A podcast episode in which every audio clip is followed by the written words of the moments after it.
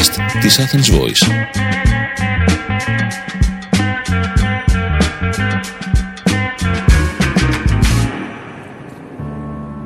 Είναι το podcast «Οι Κυριακές του Κόσμου» με τον Νίκο Παναγιώτου το Χρήστο Φραγκονικολόπουλο και καλεσμένο μας σήμερα το Δημήτρη Μπούρα όπου συζητάμε για τα γεγονότα που καθόρισαν το 2021 και αυτά που θεωρούμε ότι θα μονοπολίσουν ή θα κυριαρχήσουν ε, το 2022. Είναι ένα podcast που στόχο έχει να προβληματίσει, να αναδείξει αλλά και να συζητήσει γεγονότα και στιγμές που καθόρισαν έτσι την χρονιά που φεύγει αλλά και θα απασχολήσουν τη χρονιά που έρχεται και πιθανώς και κάποια από τα podcast μας. Χρήστο.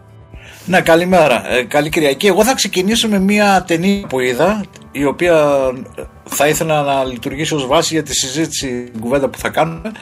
Η ταινία λέγεται Don't Look Up. Παίζει ο Ντικάπριο, η Μέριλ Στριπ και η Κέιτ Blanchett. Ο Ντικάπριο ανακαλύπτει κάποιον κομίτη που έρχεται με μεγάλη ταχύτητα να πέσει πάνω στη γη. Ο κομίτης είναι περίπου 10 χιλιόμετρα, δηλαδή απόλυτη καταστροφή πηγαίνει στον πρόεδρο τον είπα έτσι στην πρόεδρο μάλλον να την ενημερώσει και εκεί αρχίζει η πραγματικότητα, η σημερινή πραγματικότητα. Άστο για αργότερα να δούμε, να εστιάσουμε γιατί έχουμε εκλογές, τι κόστος θα έχει, πώς το λέμε, ποιος θα μας πιστέψει ε, οι επιχειρηματίες, ο επιχειρηματίας μάλλον θέλει να εκμεταλλευτεί το, το, τον κομίτη να δει τι ορυχτά ή άλλους πόρους έχει για την μελλοντική ανάπτυξη και ξεκινάει μια τέτοια συζήτηση έτσι που πολλές φορές δείχνει πόσο διστακτικοί είναι οι επιχειρηματίες και οι πολιτικοί να λάβουν άμεσα μέτρα για την αντιμετώπιση των παγκοσμίων προβλημάτων και επίσης δείχνει και την πόλωση η ταινία αυτή που επικρατεί γύρω από τα ζητήματα αυτά με τους συντηρητικούς ε, λαϊκιστές ας πούμε να λένε ότι αυτό δεν υπάρχει, μας κοροϊδεύουν ε, μην κοιτάτε ψηλά κτλ κτλ. Την σημερινή πραγματικότητα. Δηλαδή υπογραμμίζει αν θέλετε αυτό που πολλές φορές εγώ λέω δηλαδή ότι ε, πρέπει να καταλάβουμε ότι τα προβλήματα, ότι το μέλλον είναι ήδη εδώ. Και όσο δεν, τον κατα, όσο δεν το καταλαβαίνουμε αυτό δεν επιλύουμε ε, τα προβλήματα. Ε, ούτε κάνουμε συζήτηση για αυτά. Ε, μέσα στη χρονιά θα έλεγα είδαμε αυτό στην περίπτωση του Αφγανιστάν έτσι, όπου όλοι πέσαμε από τα σύννεφα δεν θα έπρεπε να πέσουμε από τα σύννεφα έτσι. Ήταν αναπόφευκτο γιατί είχαμε λάθος ανάγνωση των ε, προβλημάτων και των καταστάσεων εκεί. Εμείς ορίζουμε την ασφάλεια με διαφορετικό τρόπο, στη Δύση θέλω να πω, από τον τρόπο με τον οποίο ορίζουν την ασφάλεια χώρες και περιοχές του κόσμου που αντιμετωπίζουν τις επίλυτες ε, κρίσεις. Εμείς ορίζουμε την ασφάλεια την κλασική της έννοια, δηλαδή κάπου κάτι δεν πάει καλά, πρέπει να πάμε να αποκαταστήσουμε τη δημοκρατία θα το κάνουμε με τα όπλα μας, με την τεχνολογία μας ενώ η ασφάλεια για τους ανθρώπους, τους πολίτες που ζουν σε χώρες που έχουν δυσεπίλητες και μακροχρόνιες κρίσεις ορίζεται με ζητήματα νερού, φαγητού, υγείας, εκπαίδευσης, ανθρωπέ, ε, ισότητας κτλ. κτλ από τη στιγμή που υπάρχει αυτή η διαφορά υπάρχει ένα υπάρχει μια λάθος αντιμετώπιση, μια λάθος αντίληψη.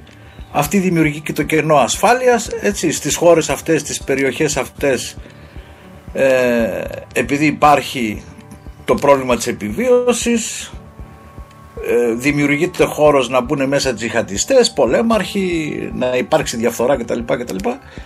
Και στις δικές μας χώρες υπάρχει μια ανασφάλεια γιατί δεν μπορούμε να καταλάβουμε γιατί ενώ προσπαθούμε σε περιοχές και άλλες χώρες του κόσμου να δώσουμε λύση γιατί έχουμε εξαγωγή των προβλημάτων τους ε, στις ε, δικές μας χώρες. Ήταν νομίζω το 21 πολύ σημαντικό μάθημα προς την κατεύθυνση αυτή, την πραγματικότητα αυτή και μου θύμισε ένα βιβλίο που είχε γράψει Κάλτορ και ο Μπέμπε το 2011 ότι ε, The ultimate weapon is no weapon ας πούμε μπορούμε να το συζητήσουμε αργότερα αν, αν, θέλετε ε, μακριά ενδεικτικό επίσης της λογικής ότι εντάξει μωρό θα το δούμε τώρα αφήστε το γιατί έχουμε, έχουμε μεσο, βραχυπρόθεσμα ή μεσοπρόθεσμα πολιτικά συμφέροντα ή κτλ. κτλ. Νομίζω ήταν και το παράδειγμα της Ευρωπαϊκής Ένωσης σε ό,τι αφορά το Άστρα Ζένεκα.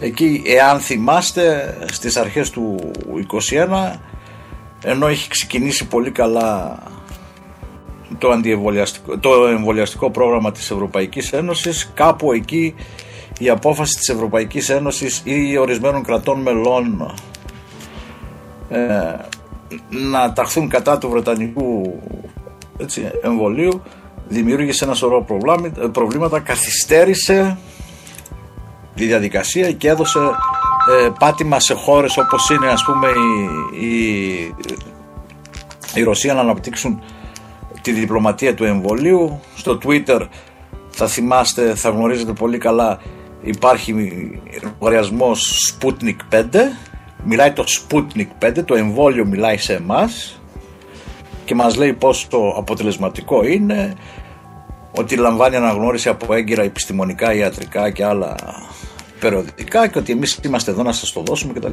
Πολλά τα, τα προβλήματα ε, κάτι που με απογοήτευσε πάρα πολύ ε, αν και υπάρχουν ε, εξηγή, υπάρχει εξήγηση είναι αυτό το κύμα του αντι, των αντιβολιαστών, αντιβολιαστών όχι μόνο στην Ελλάδα αλλά και σε άλλες χώρες της ε, Δύσης, της Ευρώπης.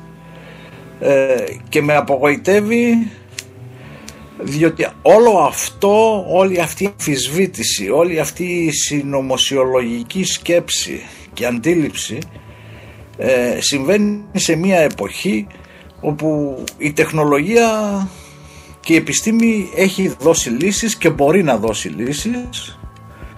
Ε, και ακυρώνει επίσης θα έλεγα το, το επιχείρημα που έχουν όλοι ότι οι πανδημίες κρατάνε τρία με τέσσερα χρόνια και θα πρέπει να κάνουμε ε, υπομονή. Όχι. Οι πανδημίες κρατούσαν τρία με τέσσερα χρόνια σε περιόδους όπου δεν υπήρχε επιστήμη, δεν υπήρχε τεχνολογία. Εδώ το εμβόλιο έγινε μέσα σε 7-8 μήνες. Θα μπορούσε να έχει τελειώσει η πανδημία αν είχαμε εμβολιαστεί. Ή επίσης εάν οι δυτικές χώρες είχαν πάρει την απόφαση να ενδύσουν δεν ξέρω πόσα 60-80 δις από κοινού για να δώσουν και το εμβόλιο στις χώρες που δεν έχουν τα μέσα να το έχουν. Εμείς έχουμε αυθονία των εμβολίων και δεν εμβολιαζόμαστε και υπάρχουν χώρες που δεν έχουν το εμβόλιο και θέλουν να εμβολιαστούν. Έτσι, αυτό λέει κάτι για εμάς, τις δυτικές κοινωνίες, τις κοινωνίες που είναι καλομαθημένες, κακομαθημένες έτσι, και αναπτύσσουν ένα σωρό αντισυστημικά παιδικά επιχειρήματα του τύπου ότι θέλουν να μας ελέγξουν, θέλουν, θέλουν, θέλουν, θέλουν, θέλουν, θέλουν, θέλουν, θέλουν, θέλουν, θέλουν, Υπάρχει βέβαια εξήγηση, έτσι, ε, και νομίζω ότι η μεγαλύτερη εξήγηση είναι ότι υπάρχει έτσι μία αλαζονία εκ μέρου των πολιτικών, των διεθνών οργανισμών, των κυβερνήσεων, ακόμα και των ειδικών, ε, σε ό,τι αφορά την επικοινωνία τους με τους ε, απλούς ε, καθημερινούς πολίτες υπάρχει το χάσμα μεταξύ αυτών που γνωρίζουν και δεν γνωρίζουν όλο αυτό οπότε καταλαβαίνετε δημιουργεί έτσι και μια αντισυστημική διάθεση έτσι. υπάρχει και μια άλλη εξήγηση έτσι. υπάρχουν ομάδες δηλαδή ανθρώπων που το βλέπουν πολιτικά, θέλουν να το εκμεταλλευτούν πολιτικά κτλ. κτλ. Πηγαίνει λέγοντας, αλλά είναι κρίμα και αυτό είναι νομίζω το σημαντικότερο που πρέπει να λάβουμε υπόψη μας ότι έχουμε την τεχνολογία, έχουμε την επιστήμη και δεν μπορούμε να δώσουμε τέλος σε μια πανδημία. Μην ξεχνάμε όμως, και αυτό είναι πολύ σημαντικό, και το, το δίλημα που δημιουργεί η πανδημία, δηλαδή, γιατί πολλές φορές κρίνουμε τις κυβερνήσεις ε, ότι είναι αναποτελεσματικές, ότι δεν μπορούν να διαχειριστούν την, ε, την πανδημία. Δεν έχει σημασία τι κυβέρνηση έχουμε, αν είναι δεξιά ή αριστερά ή κεντρό. Σημασία έχει ότι έχει να αντιμετωπίσει ένα δίλημα. Δηλαδή, προστατεύω τη δημόσια υγεία και τις ζωές των πολιτών, αλλά πρέπει να κλείσω την οικονομία. Κλείνοντας όμως την οικονομία, δημιουργώ οικονομικά προβλήματα. Τι κάνω τότε με, με το θέμα της υγείας, δεν, δεν είναι εύκολο. Δεν συμμορφώνονται. Κι άλλο δίλημα. Ε, υιοθετώ, υλοποιώ περιοριστικά μέτρα. Αυτό όμως μπορεί να σημαίνει έτσι, πολλά διλήμματα, πολλά προβλήματα τα οποία χρειάζονται επιμονή και νομίζω μεγαλύτερη συζήτηση, μεγαλύτερο συλλογισμό τα οποία οπωσδήποτε θα πρέπει να δούμε μετά την, ε, την πανδημία. Αυτά. Δημήτρη. Καλημέρα και από μένα. Ευχαριστώ για την πρόσκληση. Τελευταία φορά που βρεθήκαμε ήταν ε, πριν το Πάσχα, όπου συζητήσαμε την έννοια και τον ορισμό της ε, θυσίας. Ε, πάνω κάτω στα ίδια θα συζητήσουμε και σήμερα ε, από τη δική μου πλευρά και θα ξεκινήσω την δική μου προσέγγιση, τη δική μου ανασκόπηση με το υπέροχο βιβλίο που πρότεινε ο Χρήστος «The ultimate weapon is not a weapon» είναι αυτό που ακριβώς ε, μας ορίζει αυτή τη στιγμή ε, το πεδίο της γεωστρατηγικής πολιτικής και αντι, γεωστρατηγικής αντιμετώπισης των καταστάσεων και the same things. Όχι to come αλλά που είναι ήδη εδώ και αυτά που ξεκίνησαν ε, ουσιαστικά από την πτώση του τείχους και την κατάρρευση του λεγόμενου Σοβιετικού μπλοκ ε, το Φεβρουάριο του 1990 ο τότε πρόεδρος, Αμερικανός πρόεδρος Μπούς φέρεται κάποια στιγμή να είχε πει προς τον Κόλ, τον Γερμανό Καγκελάριο σχετικά με το ζήτημα της παροχής συγκεκριμένων εγγυήσεων προς τη Μόσχα για το μελλοντικό στάτους της Γερμανίας.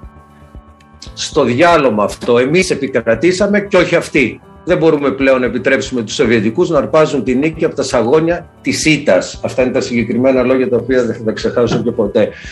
Αυτό έφερε και τους πανηγυρισμούς για το τέλος της ιστορίας κατά Φουκιγιάμα, οι οποίοι όμως βλέπουμε περίτρανα και με ένα τρομακτικό ήχο να διαψεύδονται συνεχώς και σε συνάρτηση με την εξέλιξη και πλέον εφαρμογή του Applied Proxy Non-Declared War, να βλέπουμε ποια είναι πρώτον η μορφή των πολέμων που θα έχουμε, των συγκρούσεων, των εντάσεων, conflicts, και επιπλέον και ακόμα χειρότερα μας έφερε αντιμέτωπους με το άνοιγμα μιας ντουλάπας γεμάτη με σκελετούς.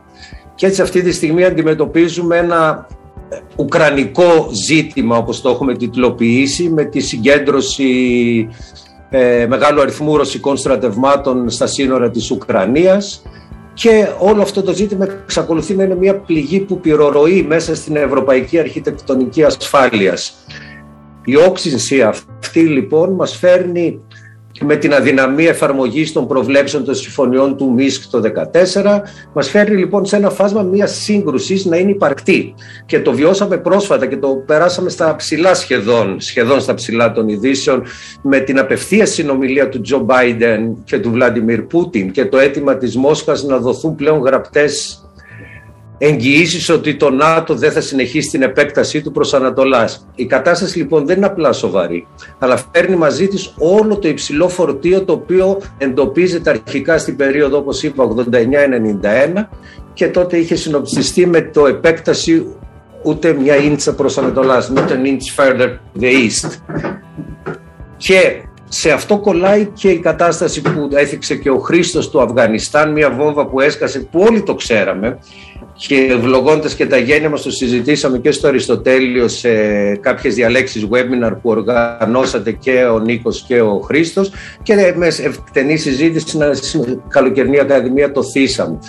Το Αφγανιστάν μας έδωσε την αλλαγή της γεωστρατηγικής πολιτικής με τεχνικές πλέον χρηματιστηριακής κουλτούρας, το stop loss το λεγόμενο. Είδαμε πόσο δραγδαία, άμεσα και ξεκάθαρα η Αμερική εγκατέλειψε, σε εισαγωγικά το εγκατέλειψε, μια άλλη ακόμα βάση.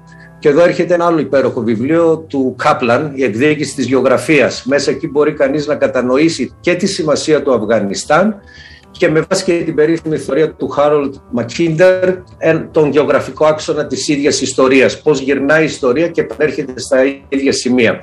Η πρόσφατη λοιπόν αυτή απόφαση εγκατάλειψης της χώρας από τη ΣΥΠΑ του Αφγανιστάν το πιο πιθανό είναι να εντάσσεται σε ένα νέο δόγμα που θέτει την Κίνα ως κύρια απειλή σε συνδυασμό με αυτό που είπαμε πριν για την ε, Ανατολική Ευρώπη, την Ουκρανία και σε συνδυασμό με τη συνεχόμενη ασύμετρη απειλή από τη Ρωσία του Πούτιν.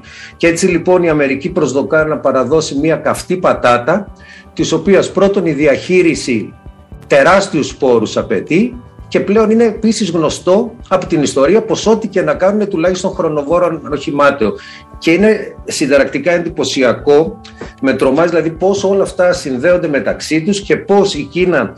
Ένα πολύ καλό παράδειγμα είναι ένα μεγάλο ερώτημα που πρέπει να απαντηθεί μέσα στο 2021 γιατί πλέον δεν υπάρχει χώρος και χρόνος πώς θα διαχειριστεί την καυτή πατάτα του Αφγανιστάν όταν την ίδια στιγμή ήδη έχει εγκατασταθεί, σε εισαγωγικά το εγκατασταθεί, στο Ιράν. Το οποίο Ιράν και Αφγανιστάν μόνο φίλοι δεν είναι και ειδικά η νέα ας πούμε κυβέρνηση του Αφγανιστάν, η Ταλιμπάν. Στα καθημάς εδώ βιώνουμε μια προσέγγιση όλων αυτών που συνοψίζεται ε, σαν μια ήττα του εμπεριαλισμού. Κατ' εμέ αυτή η προσέγγιση ήττα του εμπεριαλισμού είναι τόσο αφελώς εκτός πραγματικότητας που ούτε για κουβέντα του καφενείου δεν ε, ε, είναι ας πούμε eligible. Στο διατάφτα μπορούμε πλέον να περιμένουμε τεχνητούς ψευδοσωτήρες της κακιάς ώρας να παραμένουν φρουροί μιας κατεπίφασης κανονικότητας; Γιατί με αυτόν τον τρόπο λειτουργούσαμε σαν Δύση και σαν Ανατολή όλα αυτά τα χρόνια στην γεωπολιτική, στην παγκόσμια γεωπολιτική σκακέρα.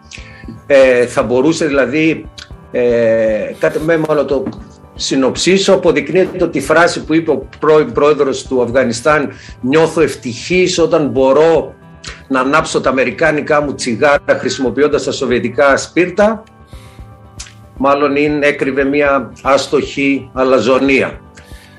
Προχωρώντας ε, και παντώντας πάνω σε αυτά που είπε ο Χρήστος, ε, η πανδημία. Αυτό που εμένα έδωσε σαν ε, headline που πρέπει να επικεντρώσουμε τις σκέψεις μας τα χρόνια που έρχονται για δύο λόγους που θα συνεχίσω είναι, θα το τιτλοποιήσω, η επιστημονική ισχύ σε τη ενώση. Για πρώτη φορά βιώσαμε ανοιχτές πραγματικά πλατφόρμες διαμοιρασμό πληροφορίας και όλα αυτά σε συνάρτηση, σε, σε ένα template μιας ισχυρότατης χρηματοδότησης. Ένα λοιπόν από τα μεγαλύτερα διδάγματα από την αρχή της πανδημίας αλλά και κυρίως μέσα στο 2021 ήταν ότι η ανοιχτή επιστήμη σώζει ζωές. Και αυτό πρέπει να το συνειδητοποιήσουμε και πρέπει να επενδύσουμε σε αυτό. Από τη στιγμή που έστω και με μεγάλη καθυστέρηση, τεράστια καθυστέρηση, στα μέσα του Ιανουαρίου του 20, αν δεν κάνω λάθος, η ερευνητική ομάδα του Κέντρου της Δημόσιας Υγείας της Αγκάης μοιράστηκε με ερευνητές ανά τον κόσμο την πρώτη γενετική αλληλουχία του SARS-CoV-2 του ιού η ανοιχτή επιστήμη άνθησε και έτσι σε αυτό συνέβη πάρα πολύ και πολύ σημαντικά οι πλατφόρμες ανοιχτής πρόσβασης όπως το MedRxiv ε, και φτάσαμε σε ένα σημείο να έχουμε μια πλημμύρα από μελέτες. Με, τον περασμένο Σεπτέμβριο που είχαμε τρεις, ήταν περισσότερο από 530.000 μελέτες που αφαιρούσαν την πανδημία είτε peer review είτε pre-print και όλες ανοιχτές, σε, σε πλατφόρμες ανοιχτές ε, πρόσβασης. Και αυτό έρχεται να κολλήσει ενώ έχουμε την επιστήμη ανοιχτή, έχουμε συνομιλίες, έχουμε επικοινωνία, έχουμε μια τεράστια με τα σημερινά δεδομένα, δεν ξέρουμε τι ξημερώνει, υπολογιστική ισχύ που μας επιτρέπει σε πραγματικούς χρόνους να διαμοιραζόμαστε την πληροφορία, να, αποφα... να συναποφασίζουμε και να ενεργούμε, παρουσιάζουμε την ίδια στιγμή, βιώνουμε συγγνώμη, ένα anti-vaccine pandemic, δηλαδή μια πλημμύρα αντιεμβολιαστών, αρνητών, ε, μη φοβούμενων να εμβολιαστούν. Και είναι πάρα πολύ σημαντικό να δούμε ποιες χώρες. Η στατιστική προσφέρει εδώ πέρα πολύ, είναι πολύτιμο εργαλείο και μας προσφέρει την αλήθεια. Ε, το έχω μελετήσει και ετοιμάζω και ένα άρθρο πάνω σε αυτό. Ε, εν ολίγης είναι, έχει παρουσιαστεί σε αυτές τις χώρες που είτε είναι είτε βιώνουν, είτε βγήκαν πρόσφατα από πολιταρχικά καθεστώτα. Αν δείτε τη στατιστική ε, των ποσοστών εμβολιασμού, ένα καλό παράδειγμα και μιλήσαμε για αυτή τη χώρα είναι η Ουκρανία. Αυτή τη στιγμή η Ουκρανία είναι περίπου στο 30%. Χώρες λοιπόν που βγήκαν από πολιταρχικά καθεστώτα είτε βιώνουν πολιταρχικά καθεστώτα βλέπουμε ότι το τεράστιο η τεράστια μερίδα του πληθυσμού είναι φοβούνται ή αρνούνται ή κυρίως δεν έχουν εμπιστοσύνη σε αυτό που ονομάζεται ε, κυβέρνηση. Και ούτε καν επιστημονική κοινότητα, γιατί πάντοτε αυτή η επιστημονική κοινότητα ήταν ελεγχόμενη από τα πολιταρχικά αυτά καθεστώτα στο πώς θα διαμοιράζεται και το ποια πληροφορία θα κοινοποιείται. Ε, και δεν υπάρχει κα, κανένας να μπορέσει να αρνηθεί ή να προσβάλλει, να κάνει challenge σε αυτό που λέω. Αν δούμε πόσες ασθένειες οι οποίες θεωρούνταν νεκρές, ενυμπλώσει, ξεχασμένες να το πω γρήγορα, όπως η σύφυλλη, η φυματίωση, ταλαιπωρούν το δυτικό κόσμο σήμερα. Και όλα αυτά είναι αποτελέσματα της αντίστοιχης ντουλάπας που ήταν κλειστή και όλων των σκελετών που βγήκανε. Και έτσι η πανδημία της COVID-19 αποτελεί πλέον μείζο πολιτικό ζήτημα για όλα τα κράτη με ό,τι αυτό συνεπάγεται. Και το, η απάντηση είναι ότι η διαχείριση της πανδημίας αυτής πρέπει πλέον να είναι οικουμενική. Δεν μπορούμε, είναι αυτό που στα 80's ήταν management buzzword act global, think local. Ναι, think local, αλλά πραγματικά act global. Και πολύ γρήγορα πώς το, που το στηρίζω ότι στην αρχή της πανδημίας όλος ο δυτικός κόσμος σφύριζε μάλλον αδιάφορα μέχρι που ούρλιαζε με τον τότε Αμερικανό πρόεδρο Ντόναλτ Τραμπ θεωρώντας ότι ο νέος κοροναϊός αποτελεί αποκλειστικό πρόβλημα της Κίνας. Τα γεγονότα απέδειξαν πόσο λάθος έκανε. Στην πορεία όταν πλέον η επιστήμη μας χάρισε ταχύτατα όπως ανέφερε ο Χρήστος εμβόλια μέσα σε 11 μήνες από την εμφάνιση του ιού είχαμε στα χέρια μας εμβόλιο έστω και αν αυτό στηριζόταν στο πρώτο στέλεχος του ιού στο α Μας τα χάρισε λοιπόν αυτά τα εμβόλια απέναντι στον ιογενή εχθρό. Ο δυτικός κόσμος πάλι άρχισε να σφυρίζει αδιάφορα σχετικά με το αν και κατά πόσο θα καλυφθούν εμβολιαστικά οι λιγότερο προνομιούχες σε σχέση με εκείνων χώρες όπως αυτή της Αφρικής. Και ήρθε σήμερα η νέα παραλλαγή της Όμικρον που γεννήθηκε σε μια τέτοια χώρα και εντός του οργανισμού ενός ανασοκατοσταλμένου και μάλλον ανεμβολίαστου ατόμου να μας αποδείξει και πάλι πόσο λάθος κάνουμε. Πολλοί δήμονες αλλά και αρμόδιοι οργανισμοί όπως ο Παγκόσμιος Οργανισμός Υγείας δηλώνουν σε όλους τους τόνους ότι για να νικήσουμε αυτή την πανδημία, που είναι οικουμενική, γιατί η πανδημία από τη λέξη της είναι οικουμενική, πρέπει να δράσουμε κι εμείς οικουμενικά. Δηλαδή να δράσουμε πανανθρώπινα. Αυτό είναι το παν, αν δεν θέλουμε να είμαστε χαμένοι στη μάχη με τους ιούς, τώρα και πάντα. Οποιαδήποτε άλλη στάση απλώς θα είναι σύμμαχος μιας εξέλιξης ενός υπάρχοντος ιού. Ένα πολύ καλό παράδειγμα για το πώς διαχειριζόμαστε αυτό το, αυτό το κομμάτι είναι ότι αυτή τη στιγμή και έχει περάσει όχι απλά στα ψηλά, ήταν μια απλά αναφορά του πρακτορείου Reuters, δεν τη βρήκα πουθενά άλλου, ότι οι, φαρμακευτικές μεγάλες, οι μεγάλες φαρμακευτικές εταιρείες που διαχειρίζονται τη διανομή των ε, εμβολίων είναι, αρνούνται στην κυριολεξία αρνούνται ε, να, λάβουν, να, να λάβουν τα μελλοντικά ε, legal risk, ε, νομικά, των νομικούς κινδύνους, αν εμβολιαστούν οι πρόσφυγες. Αυτό αξίζει να το ψάξει κάποιος.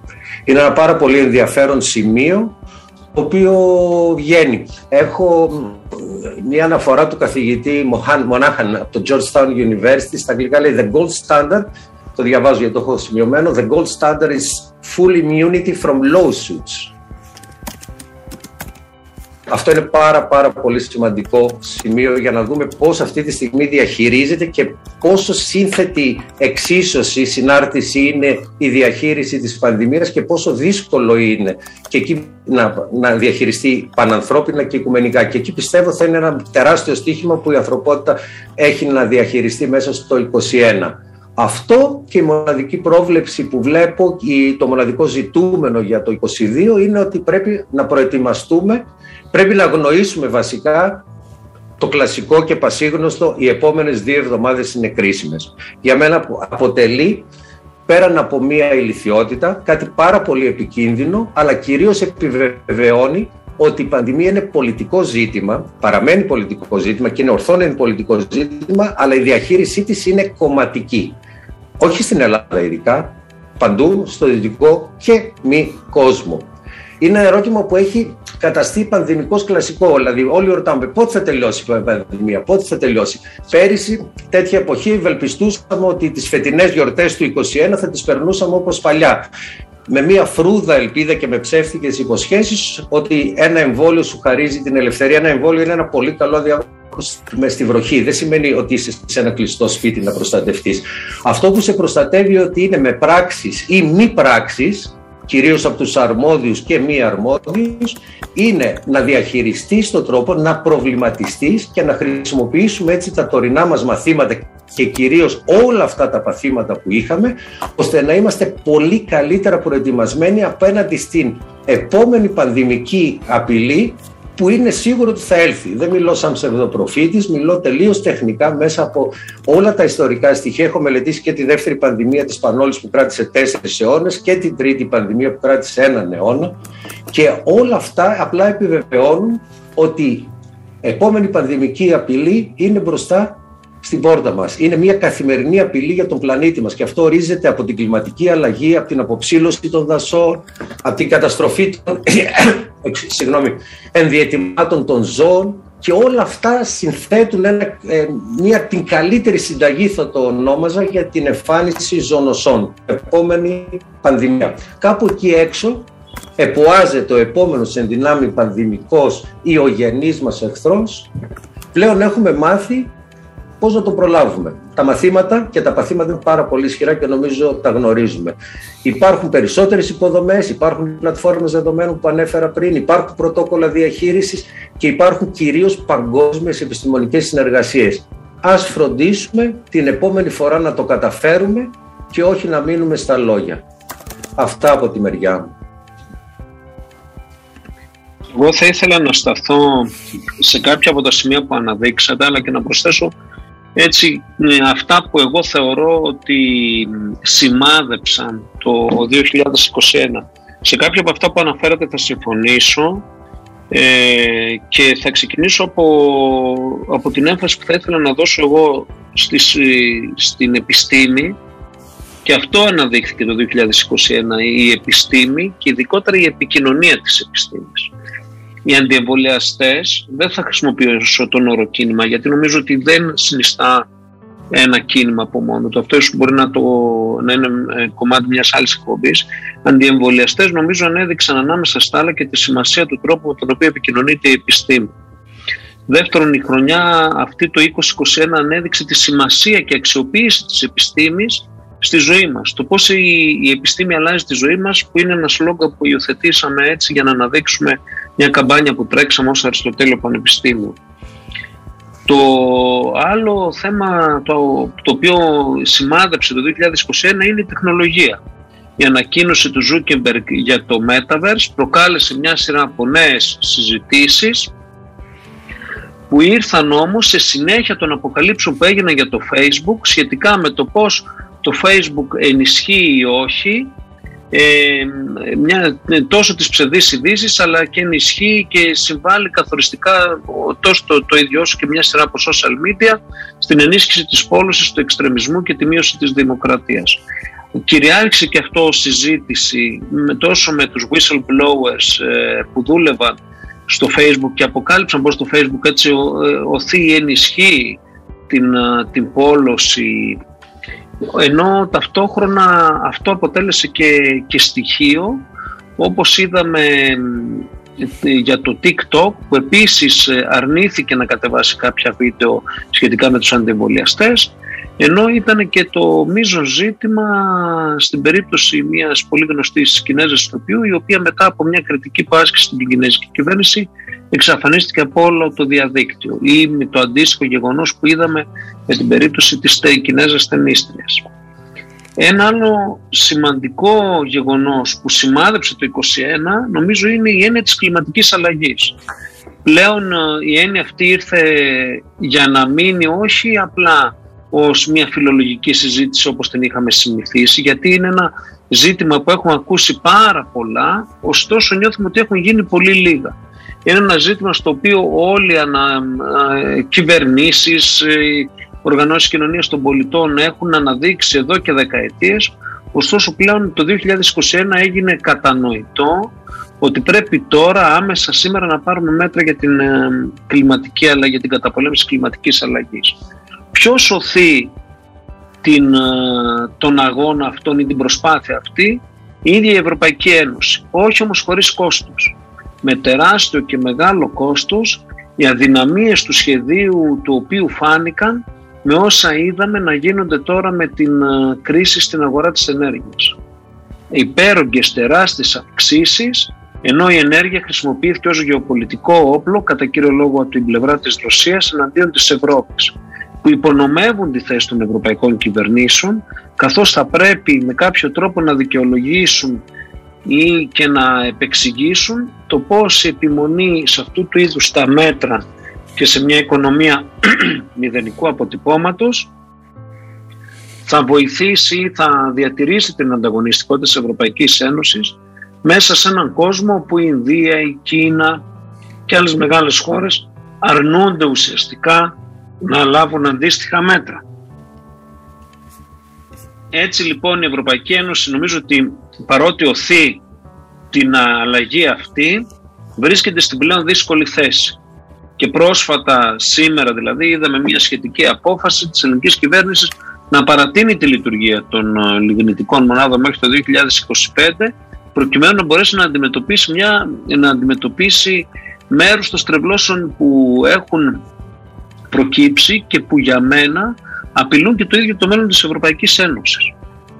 Ένα άλλο πολύ σημαντικό στοιχείο που σημάδεψε την, γενιά, την χρονιά αυτή είναι οι γεωπολιτικοί ανταγωνισμοί. Δεν θα σταθώ ιδιαίτερα σε αυτό, τα, τα αναδείξατε τόσο ο Χρήστος όσο και ο Δημήτρης, τόσο με το Αφγανιστάν όσο και με την περίπτωση της Ουκρανίας. Ωστόσο όμως εδώ εγώ θα βάλω και τον παράγοντα του ανταγωνισμού με την Κίνα η οποία, η οποία μπορεί να μην θυμίζει τον ψυχρό πόλεμο ωστόσο όμως είναι πράγκυλος ενός νέου και πολύ ισχυρού ανταγωνισμού που έχει πολύ διαφορετικά χαρακτηριστικά από ό,τι έτσι γνωρίσαμε σε σχέση με τον ψυχρό πόλεμο. Το πεδίο ανταγωνισμού είναι κατά κύριο λόγο στην περίπτωση αυτή η τεχνολογία και ζητήματα ας πούμε επιρροής και δημόσιας διπλωματίας. Τέλος, ένα γεγονός το οποίο σημάδεψε το 2021 νομίζω είναι το οικονομικό περιβάλλον.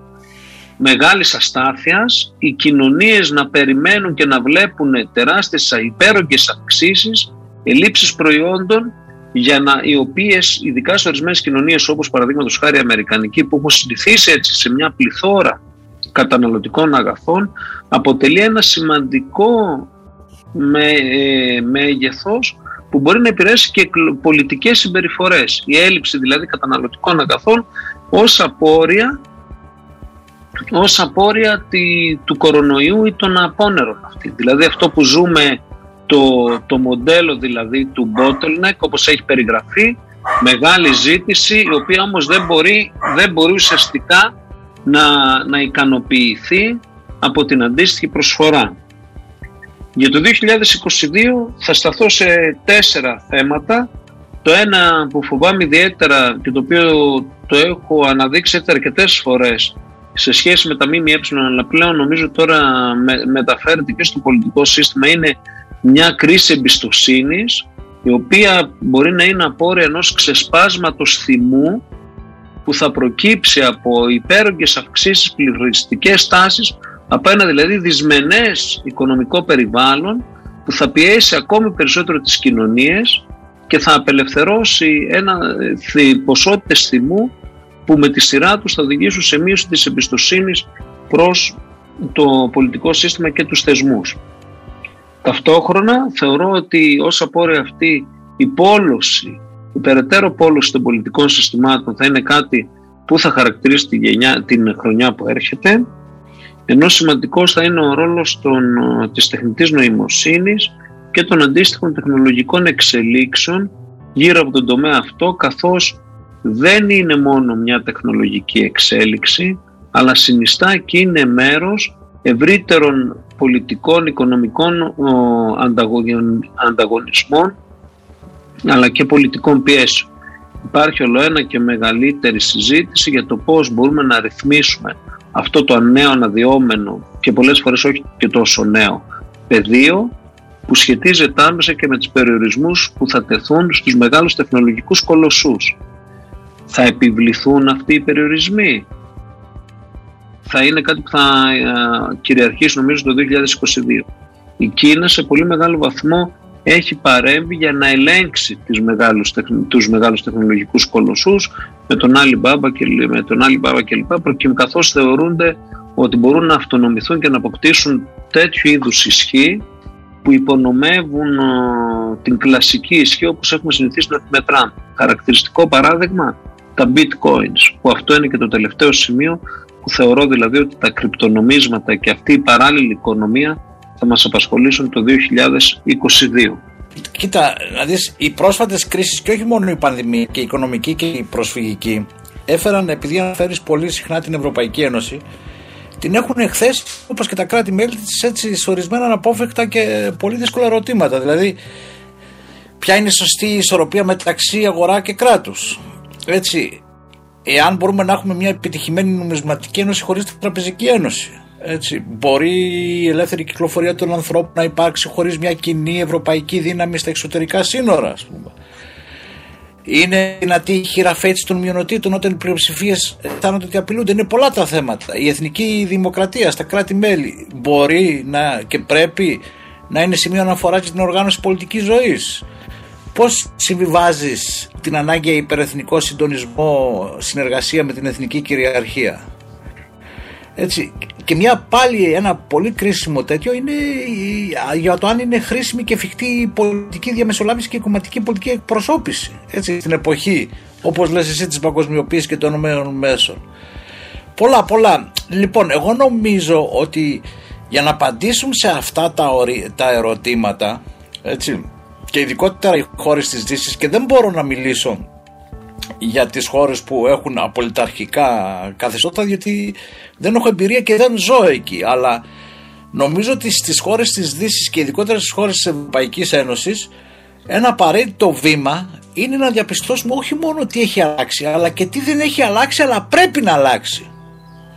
Και είμαι σίγουρος ότι αν το κάνουμε αυτό οι απαντήσεις θα είναι πολύ ενοχλητικές για τα κομματικά κυβερνητικά και αντιπροσωπευτικά συστήματα και για όσους λαμβάνουν ε, αποφάσεις έτσι, το συμπέρασμα νομίζω εάν κάνουμε αυτή τη συζήτηση η οποία γίνεται τώρα αν θέλεις μέσα από, στο βαθμό που γίνεται μέσα από τη διάσκεψη για το μέλλον της Ευρώπης θα είναι σίγουρο ότι απαιτείται μια συνολική και ριζική μεταρρύθμιση έτσι σε ένα ε, ενωσιακό επίπεδο και εθνικό επίπεδο. Μπορεί δεν αποκλείται να ζητήσουμε και λίγες αλλά ουσιαστικές τροποποίησεις στο τρέχον σύστημα. Αν σήμερα κάτι είναι επίνδυνο είναι ότι οι εξωτερικοί κλαδασμοί έτσι, και οι πιέσεις στο σύστημα και όλα αυτά που ανέφερες ε, πρέπει να αντιμετωπιστούν ταυτόχρονα με την πρόκληση που τίθεται στους αντιπροσωπευτικούς θεσμούς και τις διαδικασίες λήψης από μία ένα και πιο ισχυρή αμφισβήτησή τους. Εάν θυμάσαι, πριν κάνα δύο εβδομάδες σου μίλησε για ένα βιβλίο που κυκλοφόρησε στα τέλη του 21 και έχει να κάνει με τις εκδηλώσεις διαμαρτυρίες που έλαβαν χώρα στον κόσμο κατά τη 15 ετία 2006-2020 σε 101 χώρες του, του κόσμου όπου ζει το 93% του πληθυσμού, του παγκόσμιου πληθυσμού. Και εκεί βλέπουμε ότι το συμπέρασμα είναι ανησυχητικό. Δηλαδή, ότι οι μαζικές διαμαρτυρίες έχουν πυκνώσει, κυρίαρχο αίτημα είναι η πραγματική δημοκρατία, εργασία, κοινωνικό κράτος, κοινωνική προστασία κτλ. κτλ. Ένα άλλο στοιχείο το επίσης πρέπει να μας προβληματίσει είναι ότι οι περισσότερες διαμαρτυρίες λαμβάνουν σε χώρες μέσω εισοδήματος. Δηλαδή στις 2.809 ε, διαμαρτυρίες που εξέτασαν οι επιστήμονες οι 1327 είναι σε χώρες μέσου εισοδήματος και οι 1122 είναι σε χώρες υψηλού εισοδήματος. Μόνο 121 στοχότερε ε, χώρες. Ναι, έτσι. επίσης, ότι το προφίλ των ανθρώπων που διαμαρτύρεται διαφέρει από αυτά των διαμαρτυρόμενων έτσι, ακτιβιστών, συνδικαλιστών που γνωρίζαμε στο παρελθόν. Ακριβώς γι' αυτό και τόνισα. Δηλαδή συμμετέχει μαζικά η μεσαία τάξη. Γι' αυτό και, και τόνισα την κρίση εμπιστοσύνη, ότι είναι ναι, ένας σημείο που θα μας απασχολήσει σε συνδυασμό με τις άλλη που δεν πρέπει να μας διαφεύγει, Νικό, της Pew Research, η οποία εξέτασε νομίζω, πάλι και αυτό το είχαμε ναι, συζητήσει. Ναι, ναι. Εξέτασε 17 χώρες στα τέλη Πότε έγινε αυτό, τέλη Οκτωβρίου του 2021. Οκτωβρίου του 2021, ναι. Ναι, ναι σε 17 ανεπτυγμένες χώρες ανάμεσα από την Ελλάδα. Και εδώ, έτσι, κυρίαρχο αίτημα είναι το 56% απάντηση ότι το πολιτικό σύστημα της χώρας του πρέπει να υποστεί μεγάλες αλλαγές. Λοιπόν, κοιτάξτε, εγώ πιστεύω ότι για να αλλάξουμε ε, θα πρέπει να αναθεωρήσουμε μοντέλο οικονομικής ανάπτυξης, κοινωνικής ευημερίας, θα πρέπει να κάνουμε τις διαδικασίες πιο συμμετοχικές, δηλαδή νομίζω ότι πρέπει να αξιοποιήσουμε τα στρογγυλά τραπέζια, να υπάρξουν δομές σύνδεσης κυβερνήσεων, θεσμών, διακυβερνητικών, διεθνών θεσμών με τους πολίτες, με την κοινωνία ε, ε, ε πολιτών ε, για να διασφαλίσουμε έναν ενεργό και αποτελεσματικό διάλογο. Οι πολίτες έχουν να πούν πολλά πράγματα, έτσι δηλαδή να συνεργαστούν για τον ε, από κοινού εντοπισμό και την επίλυση προβλημάτων κτλ. κτλ πρέπει να, πρέπει να πειραματιστούμε, να υπάρχει καινοτομία και νομίζω ότι αυτή η πολύγλωση διαδικτυακή πλατφόρμα που έχει ε, ε, εισάγει η Ευρωπαϊκή Ένωση για τη συζήτηση για τη διάσκεψη για το, για, για, για το μέλλον της Ευρώπης είναι ενδεικτική για το πού πάνε τα πράγματα. Αλλά θα ήθελα να τελειώσω και το λέω αυτό επειδή ανέφερα και το χάσμα μεταξύ αυτών που γνωρίζουν και δεν γνωρίζουν. Με ένα κειμενάκι που έγραψε ο κύριος Καραποστόλης, πρώην καθηγητής στο τμήμα επικοινωνίας του Πανεπιστήμιου Αθηνών και έχει να κάνει με τις καλοκαιρινές πυρκαγιές του 21 στην Ελλάδα. Είπε κάτι, γράφει το οποίο οφείλει να μας προβληματίσει. Γράφει είναι άλλο πράγμα ένα κράτος να προσέχει, να παρέχει προστασία στους πολίτες και άλλο να τους μετατρέπει με την προστασία του σε παιδικό πληθυσμό. Στις πρόσφατες πυρκαγιές είδαμε έναν κρατικό μηχανισμό να κάνει ό,τι μπορεί για να αντιμετωπίσει τις δυνάμεις της φύσης. Αλλά να μην κάνει τίποτα ώστε οι μηχανές του να ενισχυθούν με την ανθρώπινη θέληση. Αν και είχε εκδηλωθεί έντονα η θέληση αρκετών κατοίκων να συμπράξουν με τους πυροσβέστες, η προσφορά τους αγνοήθηκε. Αφού στη σκέψη του κράτους, από ό,τι φάνηκε, οι πολίτες παραμένουν ανήλικοι, άμαθοι και επιπλέον ανυπάκοοι. Πώς να συνεργαστείς με παιδιά, πώς να εμπιστευτείς αυτά τα πλάσματα που δεν, θέλουν, δεν ξέρουν τίποτα από εργαλεία, συνδέσεις, συντονισμούς, από ό,τι ονομάζεται τέλος πάντων επιχειρησιακή λογική. Και τελειώνει λέγοντας ότι η διαδικασία με την οποία η κεντρική εξουσία υποκαθιστά τη λαϊκή ενέργεια προτάσσοντας το επιχείρημα ότι από ψηλά βλέπει κανείς καλύτερα ένα τοπίο αναταραχής έχει αρχίσει εδώ και αρκετό καιρό να έχει φέρει τα γνωστά αποτελέσματα. Παντού οι φλόγες ή οι πλημμύρες καταστρέφουν τα, τα έργα των ανθρώπων και παντού οι κυβερνήσεις καλούν τους ανθρώπους να μείνουν στην άκρη, άπραγοι, παρακολουθώντας το πώς τα ελικόπτερα κάνουν βουτιές πάνω από τους καπνούς ή το πώς φτιάχνονται γρήγορα φράγματα δίπλα σε ξέχυλους ποταμούς. Οι μικροί πρέπει να βλέπουν την προστασία των μεγάλων, τα παιδιά πρέπει να φοβούνται αρκετά ώστε να μην κάνουν ανοησίες. Νομίζω έχει πολύ νόημα αυτό. Εγώ γι' αυτό νομίζω όμως θα απαντήσω αυτό πριν δώσω και το λόγο στον Δημήτρη τον Πούρα. Θα πω ότι για να γίνουν αυτές οι συζητήσεις χρειάζονται και τολμηρές πολιτικές ηγεσίε οι οποίες θα προτείνουν και θα έχουν όραμα και για το μέλλον. Δηλαδή, Ακριβώς. αυτό νομίζω ότι είναι σημαντικό στοιχείο που πρέπει να ενταχθεί στη συζήτηση. Δημήτρη, ένα καταληκτικό σχόλιο. Όχι που συζητούν για το αν θα πρέπει τα μαγαζιά να κλείσουν στις 10 ή στις 12.30. Ακριβώς, ακριβώς. Έτσι. Λοιπόν. Δημήτρη. Ναι, θα πιαστώ από αυτό το πολύ σημαντικό που είπες και νομίζω συνοψίζει τα πάντα. Τολμηρές πολιτικές ηγεσίες.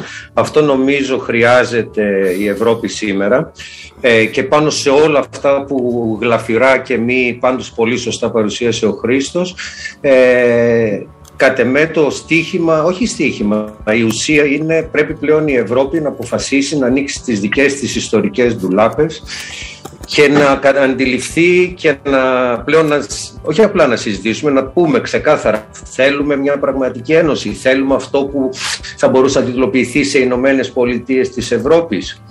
Ε, από την αρχαιότητα, από την πόλη κράτος, περάσαμε στο έθνος κράτος, το οποίο δημιουργήθηκε στην Ευρώπη, όπως περίπου δημιουργήθηκε και η Μέση Ανατολή, εξυπηρετώντας ιστορικά γεγονότα και ιστορικές συνθήκες ε, της εποχής, δημιουργήθηκε ένα έθνος κράτος, το οποίο αυτή τη στιγμή το κυριότερο και μεγαλύτερο πρόβλημα που έχει να αντιμετωπίσει είναι η μη κοινωνική συνοχή. Προς αυτή την κατεύθυνση πρέπει να δουλέψουμε και να δουλέψει και η Ευρωπαϊκή Ένωση προς την κοινωνική συνοχή έτσι ώστε να υπάρξει μια πραγματική Ευρωπαϊκή Ένωση η οποία θα καλύπτει όλα αυτά τα κομμάτια και τα επιμέρους που ανέφερε ο Χρήστος.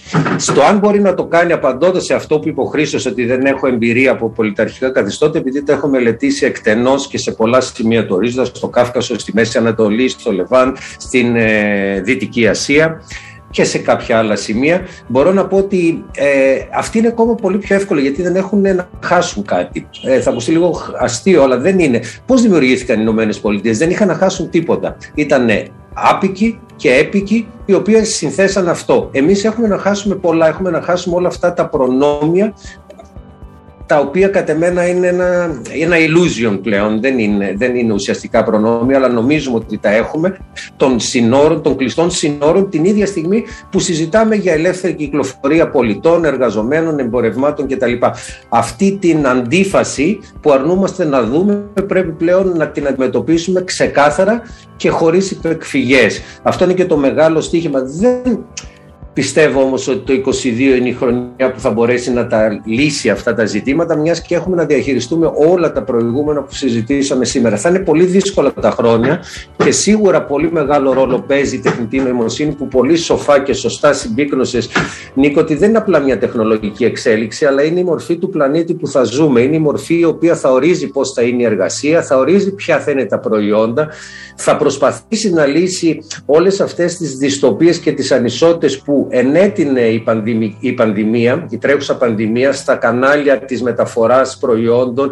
Το ζήσαμε στην αρχή και το ξεχάσαμε ήδη με, τα, με τον προστατευτικό εξοπλισμό, τα PPE, τις μάσκες εν προκειμένου, όταν παραδώσαμε όλη την παραγωγή σε χώρες όπως η Κίνα, η Ινδία και αυτές οι low cost countries, πώς μετά βρέθηκε γυμνή η δυτική πλευρά της ανθρωπότητας, να το πω λίγο ερετικά. Ε, όλα αυτά τα ζητήματα η τεχνητή νοημοσύνη θα τα εντείνει σε πρώτη φάση μέχρι να βρεθεί το περίφημο equilibrium, η ισορροπία και το ίδιο αφορά και το journalism και τη δημοσιογραφία και τα κοινωνικά δίκτυα και εκεί θα πρέπει να σταθούμε και να δούμε ποια κομμάτια του πληθυσμού οδηγούνται, καθοδηγούνται στην ουσία από τα μέσα κοινωνικής δικτύωσης στην οποιαδήποτε της μορφή, ποιοι από τους πολίτες στέκουν παρατηρητές και ποιοι δεν συμμετέχουν. Και αυτό θα ορίσει μια νέα κοινωνική μορφή και μια νέα κοινωνική οργάνωση που νομίζω ότι για την ανθρωπολογία που ασχολούμαι είναι ε, το επόμενο μεγάλο στίχημα που έχουμε να ζήσουμε και να ασχοληθούμε την επόμενη δεκαετία.